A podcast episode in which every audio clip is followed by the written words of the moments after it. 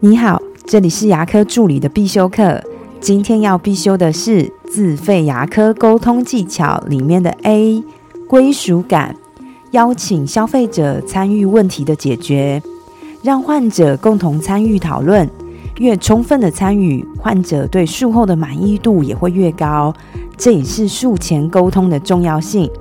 在销售技巧里面有一招叫做“先教育再交易”。我自己跟患者沟通时候的经验，花越多的时间在术前的教育，告诉患者健康的口腔是怎样的，你目前的口腔状况又是如何，是什么原因造成的？你想解决哪些问题？生活中有哪些困扰？而我们能提供给你哪些治疗的方式？每一种方式会需要多少的时间跟费用的不同？如果你现在不做治疗会怎样？或者是治疗治疗到一半不做又会怎么样？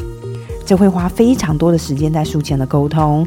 而我们本身龙语牙体技术所在接到医师会说这个患者要做六到八片贴片的时候，也会到诊所去跟患者讲解。我会告诉他天然牙是怎样的，什么叫做发育液，什么叫光晕效应跟乳光效果，这些都是天然牙的特征。那你认为自己牙齿现在不好看的地方在哪里？你又认为怎样是好看的牙齿？在教育的过程中，患者他会表达自己的想法，我们就会从标准的治疗、患者的期待跟现实的考量三方点找到平衡。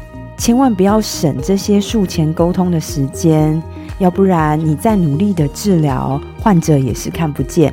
当患者越充分的参与，治疗的完成度与满意度也会越高哦。我的分享就到这边。